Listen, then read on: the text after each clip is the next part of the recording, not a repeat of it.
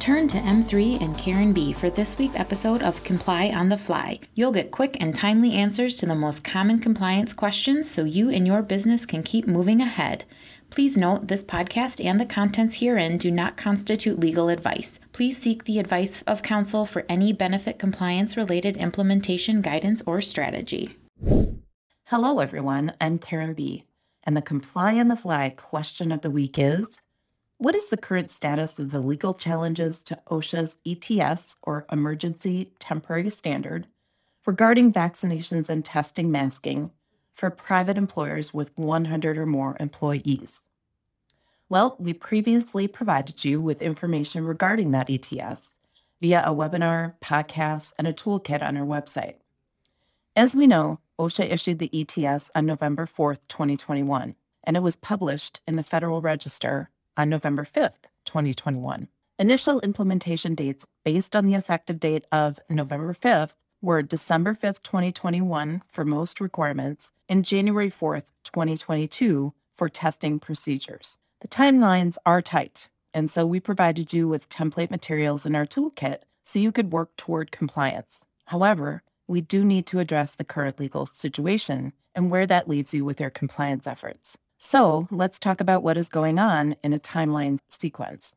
First of all, of course, we had the issue of the ETS, and that was on November 4th, along with the publishing in the Federal Register on November 5th. Then, almost immediately, on November 6th, the U.S. Court of Appeals for the Fifth Circuit issued a temporary stay on the rule. A stay is essentially a legal pause on any action on that ETS. The stay was issued by a federal three judge panel and was the first step in this legal process. Then on November 12th, the U.S. Court of Appeals for the Fifth Circuit affirmed their previous order to continue that legal stay. In their order, they directed OSHA to take no further steps to implement or enforce the rule until further court order. On November 16th, since appeals were filed in multiple federal circuit branches, a lottery was conducted to determine which of the 13 federal circuit courts would handle the next steps of the challenge. The U.S. Court of Appeals for the Sixth Circuit was selected for the next step. This court will hear the case to determine how to proceed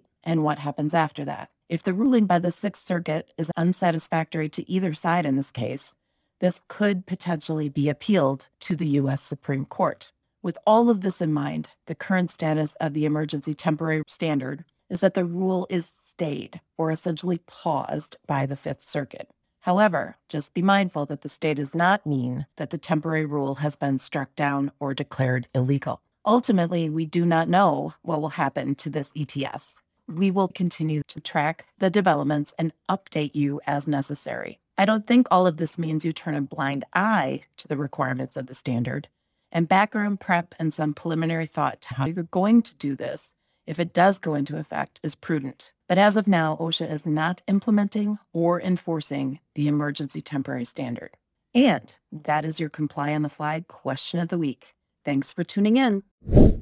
What's on your mind? If you have a pressing compliance question, send it to AskKarenB at m3ins.com. We'll do our best to cover it in an upcoming episode of Comply on the Fly. Make sure to tune in next week and encourage others to join us.